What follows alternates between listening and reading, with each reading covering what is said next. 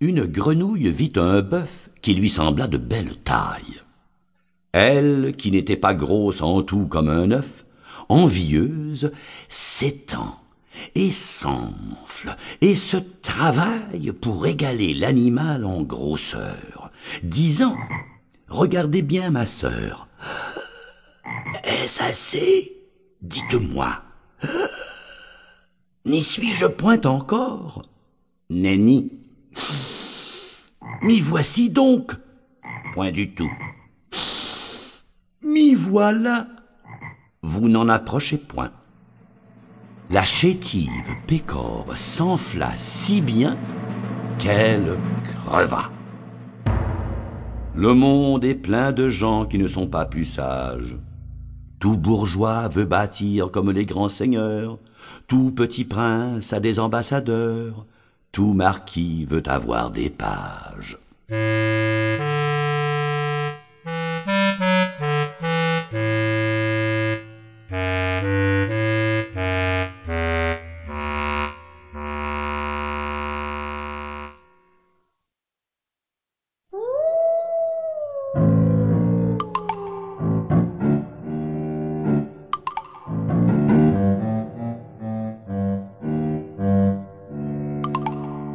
Le loup et l'agneau.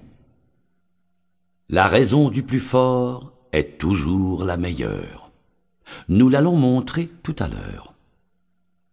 Un agneau se désaltérait dans le courant d'une onde pure. Un loup survient à jeun qui cherchait aventure et que la faim en ces lieux attirait. Qui te rend si hardi de troubler mon breuvage? dit cet animal plein de rage. Tu seras châtié de ta témérité.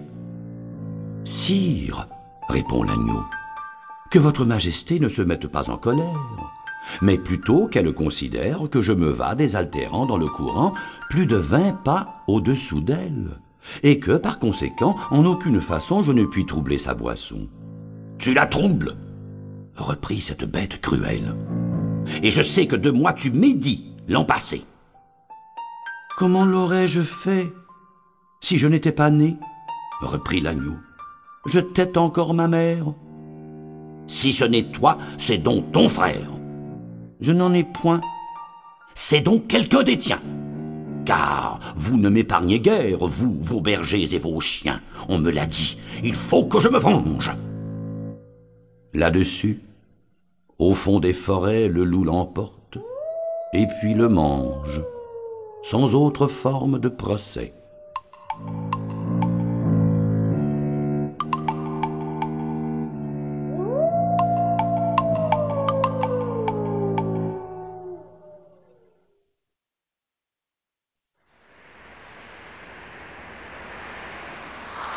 Le chêne et le roseau. Le chêne un jour dit au roseau Vous avez bien sujet d'accuser la nature. Un roitelet pour vous est un pesant fardeau. Le moindre vent qui d'aventure fait rider la face de l'eau vous oblige à baisser la tête. Cependant que mon front, au Caucase pareil, non content d'arrêter les rayons du soleil, brave l'effort de la tempête. Tout vous est aquilon, tout me semble zéphyr. Encore, si vous naissiez à l'abri du feuillage dont je couvre le voisinage, vous n'auriez pas tant à souffrir, je vous défendrais de l'orage, mais vous naissez le plus souvent sur les humides bords des royaumes du vent. La nature envers vous me semble bien injuste. Votre compassion, lui répondit l'arbuste, part d'un bon naturel. Mais quittez ce souci. Les vents me sont moins qu'à vous redoutables. Je plie et ne romps pas.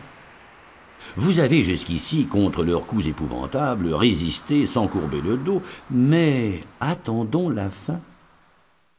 Comme il disait ces mots, du bout de l'horizon accourt avec furie le plus terrible des enfants que le Nord eût porté jusque-là dans ses flancs. L'arbre tient bon, le roseau plie, le vent redouble ses efforts et fait si bien qu'il.